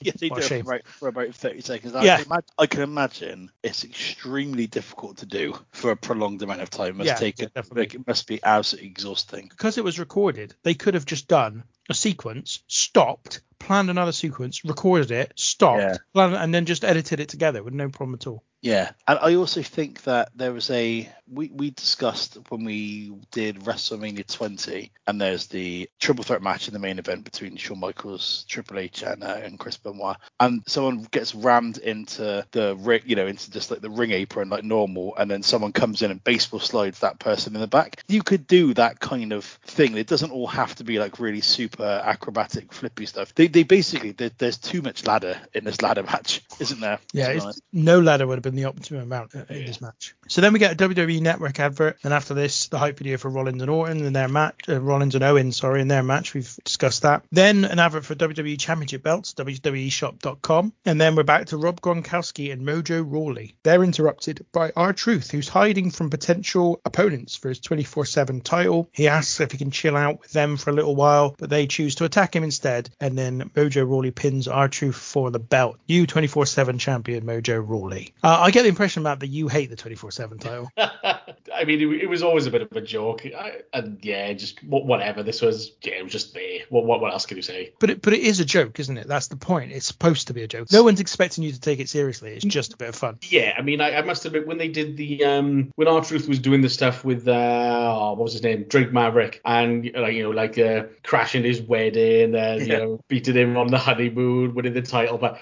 that I quite enjoyed. I thought that was uh you know that that was meant to you know meant to be taking the piss, so that was quite funny. But yeah, this face it, the 24/7 title on a whole, yeah. Like I, I don't mind it. It's there. It's there to give some people some stuff to do and to kill a bit of time, and that's absolutely fine. I find it really funny that um, obviously they never really had matches for this, but people will talk about the Hardcore Championship as if it wasn't the exact same thing, just done diff- slightly differently because of the era. We'll hold in much higher regard. Regard, but the yeah, the the 24/7 Championship is is absolutely fine. It's, it's quite fun, I think, and I like that they they have pushed a few boundaries with it because I can remember when Peter Rosenberg won it at the Royal Rumble 2021, I think, and then lost it the next day on his radio show, which is quite fun. You know what I mean? So just like move, like tr- trying to do a bit, be a bit more creative with it. Why not? It's good, good laugh. When you've got the network as well, you know, I mean, a 24/7 title works great because you can just, you know, release random things. Oh, by the way, update: so and so's just lost the 24/7 title to so and so when they're driving on their way to the next show. Like Yeah, whatever. It's a content Like, generator, isn't it? exactly. Or they should they should always have like you know how obviously the TV title in like ECW stuff that was one that could only be defended on TV. They should do like a, a Twitter title or something like- or like a YouTube title. Do you know what I mean? Where you can only have matches on YouTube or you know you can only get it if you can find like just why not be a bit more creative with it? Why not be a bit more avant garde? I just, I just say, just keep the 24/7 title. Have someone be 173 times 24/7 champion. That would, that would be great. You know, it'd be super. It's not about it's not about anymore, is it? I, how, No, did, how think did it finish? I can't remember how we went away. No idea. No idea. So then we get an advert for Drew McIntyre's Chronicle documentary about his road to WrestleMania. Then an advert for tomorrow night's main event, which is him against Brock Lesnar for the title. Charly Caruso is then interrupted by Paul Heyman. Sorry, Matt is uh, celebrating, I think, Drew McIntyre because he's now his favorite wrestler ever, just because of last year. I have no idea Clash why. of the Castle. Freak. Charly Caruso is then interrupted by Paul Heyman, who cuts a promo on Drew McIntyre advocating for Lesnar. This is decent as ever, not a particularly standout one, but it was it was pretty decent. I I really like this, and I just thought, God, he's he is really, I- you know, I know this is you know hardly a revelation to anybody, but Paul Paul Heyman's really good. well, that, I think that's my point. Is why I said it's decent. Like it, it's in the grand scheme of Paul Heyman stuff, it's just decent, but it's typically very good. Yeah, it- I, I was just even in like a sort of quiet setting like this, I was just thinking, oh yeah, he's really good. just yeah, and I, I, fair play to him. Just just the oh, just the way he does. He's just yeah, he's just he's so good. He is though an old school trained promo guy. He's not Yeah. someone who you give a script to and he remembers the words and then says them. He's someone who basically they give the camera, they give they give him Charly Caruso. Charly Caruso gives him the microphone and then he talks. And if he gets it wrong, he just says, "Right, we're doing it again." Simple as that. And of course, this is recorded, so they can. So he just go. They just he just does does as many takes as he needs to until he gets it spot on. But watch it, and it's word for word perfect. And it reminded me of the Jim Cornette promos we've Yeah. I've celebrated massively on this podcast. You know, I'll go back to the Mind, Heart, and Soul of Survivor Series uh, '93, which I think is just one of the most awesome promos ever. The thing Um, that's incredible about that promo is the speed. speed, the fact that he doesn't doesn't get a word wrong, tells a story, sells the match, everything is just unbelievably good. And that's Paul Heyman in general as well. He does he does exactly the same thing. He's spot on, word perfect, sells the match, tells the story, everything. It's just magnificent. He's wonderful. He's absolutely wonderful. I mean, I've got a little bit of, a, I feel a bit of a love love hate relationship with Paul Heyman because I love him as an on-screen character, especially now. But I hear some of the stories of the ECW days, and I think, oh god, you're an absolute cunt. As well at the same time, it's a bit bit of a tough one. I find. But in terms of his actual talent uh, as being a talker and on the microphone, he's, he's absolutely incredible and always has been. I think if you're going to think at some point when you're watching so much wrestling as we do, you have to accept that pretty much everyone's a cunt. Yeah, I'll tell you who Yeah. not though. I'll tell you when Michael Barrymore. Then there's also ads for Orton versus Edge, Otis versus Dolph Ziggler, Aleister Black versus Bobby Lashley, Bayley versus Sasha versus Tamina versus Naomi versus Lacey Evans, Rhea Ripley versus Charlotte Flair, The Street Profits versus Angel Garza and Austin Theory, and Bray Wyatt versus Cena, all on the WrestleMania 36 Night 2 show, which we will be reviewing in two weeks' time. Caught me off guard to see Austin Theory on the card. I did not realise that he'd been around that long. Yes, and as we established when you were away, Tom, he was actually a stand-in for Andrade, who was supposed to be in that match. Uh, Part of. Johnny Gargano's faction, The Way, way back when. Ah, the way, that's a crap name for a faction. Yeah, but it, it was spelled W-H-E-Y. like protein. Yeah. Why? Why? That's so fucking stupid. It, wa- it wasn't. It wasn't. I just it made that up. wasn't. oh, okay. we were genuinely called The Way. no, I'm not having that. That's why. I'm sorry, you know, like that's why Johnny Gargano's rubbish, Matt. Shit Love faction names. Tom's just heard of this thing and he's decided that's the reason Johnny Gargano's shit. Yeah. so, no, I'm not accepting that. Anyway, so we get into the last match we've got to cover tonight, which is Bill Goldberg versus Braun Strowman for the Universal title. Oh, fuck, Uh, this is going to take ages to go through this. it's a match that goes just over two minutes. Strowman hits four power slams and wins the belt. That's it. That's the match. Tom, what did you think of it? Got one note. Ugh. Like that's it. That's it. There's there's a couple of spears at the beginning, then yeah, a couple of power slams, and that's it. And I was like, why? d- Well, before you go there, Tom, we also established when you were away that this was supposed to be where Roman Reigns was instead of Bill, Bill Goldberg. Right, that instead of Bill Goldberg, so they were still planning on Braun Strowman. then? Yeah, yeah, yeah, yeah. Okay, yeah, okay, brilliant. That makes sense. um, like, why? Why? I was watching this and I was like, what the fuck is this shit? Like, fucking Braun Strowman versus Goldberg. Like, Braun Strowman is capable-ish big guy. Braun Strowman, uh, Braun Strowman is shit. Actually, I, I retract that. I think he's rubbish because he's not. He's just not good enough. And Goldberg is just old and crap. And he was never a workhorse, but his matches were effective. But he's not going to have an effective match against someone that big. So what a dreadful, dreadful match. I just fuck off. I'm not having it. Matt. Well, this is where the polar bear comes into it because I thought this was effective. You say he's not going to have a good. I mean, you can hardly call it a match. I mean, yeah, you know, let's call a spade a spade. You can you, you can hardly call it a match because he was. I mean, probably the, the two main notes that I have on it is one Goldberg coming out with security when there's nobody in the building. I'm like, the fuck is security walking him out for? There's, there's no need. What a waste of money. So, so somebody fucked up there. And this match pretty much just reminds me of, of say, like a 12 year old kid playing SmackDown versus Raw or something and puts all the finishes on and says, We're to have a multiplayer match. We're to have all the specials on. And this is to be a, this is to be our match. And that's what they booked. It's just spear, spear, spear, power slam, power slam, power slam, power slam. Yeah, I won. It was just a, it was a video game. It was just a video game match. But you know, Goldberg still looks for you know for his age, he still looks menacing enough. He's still got a relatively decent name for people to beat. Do you know what? I don't think that it was the right time for Braun Strowman to win. I, I do feel that there was a time where they could have very briefly gone with him. I kind of felt that I had passed by this point already. But again, it was the pandemic. There was fucking nobody around. They had to do something. Eh, why not? on on the Braun Strowman thing, I, I agree with you. I think 2017 would have been the time when he was sort of feuding with Lesnar and Samoa Joe and Roman Reigns again. I think actually they had a sort of four way thing going on between four big guys, and Strowman at that time was getting a good reaction and felt like he could he could have been champion. They obviously did. They obviously liked him. He was big, he was muscular, and he wasn't immobile. So that that was enough for them. Is if you're big, you're muscular, and you can move, then then they're fine. And when I say move, I'm not saying particularly fast. I'm just saying move at all. well, then what's the point in Omos then? I don't- I don't know. But yeah, I I'm with Tom. I thought this was just in front of no crowd as well. I think with the crowd who are like oohing and ahhing for the big power moves, I can I can see that working, and I can see them. any though. I could see them passing off as a kind of slam. I could see them passing off as like a big fight kind of thing, you know, for, for the stare down maybe, and then two minutes of just power moves. But here it just it just didn't it just didn't look good. And Matt, the only reason that you're kind of still kind of apologizing for Goldberg is that you are aware as well as I am that the all in show that you've bought a ticket for today is going to feature Bill Goldberg in some kind of prominent position.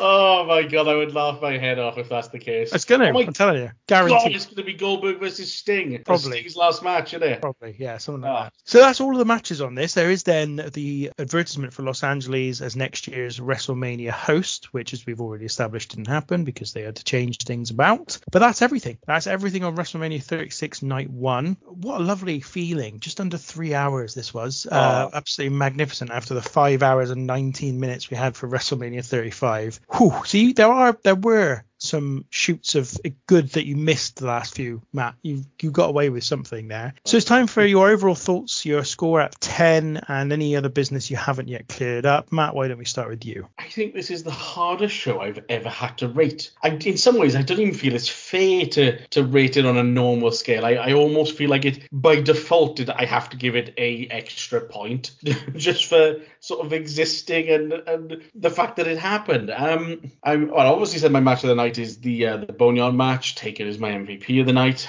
Terms of a number, do you know what? I'm torn, so I'm just gonna split the difference. I think I'm gonna go with a five. Tom. Again, seconding what Matt said, it's a really difficult one to score because it's so unlike any other WrestleMania that's ever ever happened. But I'm looking through the matches now. I like the tag match at the beginning, the women's tag match. I thought it was decent. The Elias King Corbin match was absolutely fine. The Becky Lynch versus Shayna Baszler match was good, but it should have been a bit longer. Sami Zayn versus Daniel Bryan, again good, should have been longer. The ladder match is crap. The Kevin Owens Seth Rollins match is decent. I feel like I've seen it before, million about four or five times because just, you know, I feel like I've seen so much of them. But it was it was pretty damn good. The Goldberg match is just an angle, and the Boneyard match is really good. I'm looking at six of the nine matches that I quite liked, so I'm to give this a six. I haven't given my MVP yet, have I? I'm gonna it's something we didn't discuss. I'm to give my MVP to the poor little DX band because they're not included in the America the Beautiful compilation at the beginning, and I feel sorry for them. Well, they're not the only ones. The um, lady from the Special Olympics from WrestleMania 11 is also not featured on this. Yeah. And there will be one or two others. I just can't remember them. But Yeah. those are the ones I could remember. That, that, that was the one that really stuck out that they weren't included in it. So yeah, the DX band from WrestleMania 14. Uh, so hang on, they're the MVP of the night because they weren't on it. Yeah, poor little tykes. Uh, I'm giving this a six as well, and I'm not grading that in any way differently. I, I think this would be no. I think if this had a crowd, I think it would be higher. Hmm. Actually, I think this was actually a really decent show. They just had no crowd, and that really detracted from it. But not through anybody's choice, obviously. You know, it was simple as that. But I I do believe that if I saw exactly the same show in front of a crowd, I would have rated it higher than a six because I thought it was really good. I thought that the Kevin Owens Seth Rollins match was really good. I thought the opener was really good. I thought the Becky Lynch Shayna Baszler match was really good. I thought the Undertaker AJ Styles match was really good. There were a few bum notes. Yes, the the triple threat ladder match for me, which I fell asleep through most of. The the Elias match with Baron Corbin couldn't couldn't care less. And the and Bill Goldberg versus Braun Strowman, but that was like two minutes of a, of, a, of the whole show, so I can't really moan about it. And all in all, I thought this yeah, I thought this was in, in general a pretty decent show. And I think that the even though the novelty did wear off a little bit of there being no crowd after the first match, in general, I think they struck a good balance of different things going on. Obviously, for the last match, taking you out of the venue entirely and putting you in this sort of cinematic world, so that kind of changed things up a bit. I think I'm already kind of erring into my expectations for next for the next show. I have a feeling that that novelty will wear off much quicker for night two of this show, and I'll be it'll be interesting to see if it manages to maintain the quality as a consequence. But in general, this was a good show. So yeah, six for me. And what that means for this show is that it's about halfway up the rankings. 5.67 average rating from us. It is in 21st position out of 36 shows. So yes, sort of just just below halfway. So not bad. So where is um? So WrestleMania 17 is number one, isn't it? Yes, And then what's that? 19 after? 19 30, 31, 21, 24, 25, 10, 22, and 23. I'm so glad that I did the top four. I got to sit through some of the best. Recency bias can work in the other way. I think you, we kind of said that before, especially when we were discussing uh, previous old wrestling. I can't see anything else getting above mid-table from memory, so this is going to be quite interesting to see what the I- last couple of ones turn out like. What's interesting for me is that I did watch WrestleMania 37 all the way through, but can really not remember anything about it. And certainly night two, I can barely remember anything. 38, I only watched night one. I didn't watch night two, and I haven't watched any of 39. I didn't watch any of it last uh, this past year. So uh, maybe because I don't know what happened, or I, I know what happened, but I don't know how good it was. So I'm I'm keeping an open mind. There could be something that's really big and really good. 38, uh, I'm likely to have a bit of bias towards, I must admit. Seeing as I was there. Are you on it though? No, not on it, but uh, like I said, my, my first one, yeah, that's I'll have some bias from me, I've no doubt. Cool. Okay, well that's everything we need to do today. Tom, thank you for your contributions. This I think is the last time you'll be on with Matt um, until you're. It is. after It your break. is. Absolute pleasure. Hopefully, when I uh, when I'm able to come back, we'll dance this merry dance again. And Matt, thank you for your contributions as well. Pleasure. I look forward to dancing the merry dance again. this has been the Random Wrestling Review. We'll be back in two weeks' time with night two of WrestleMania 36. We'll also have another episode of some kind in between. Don't know exactly what it'll be. But until then, take care.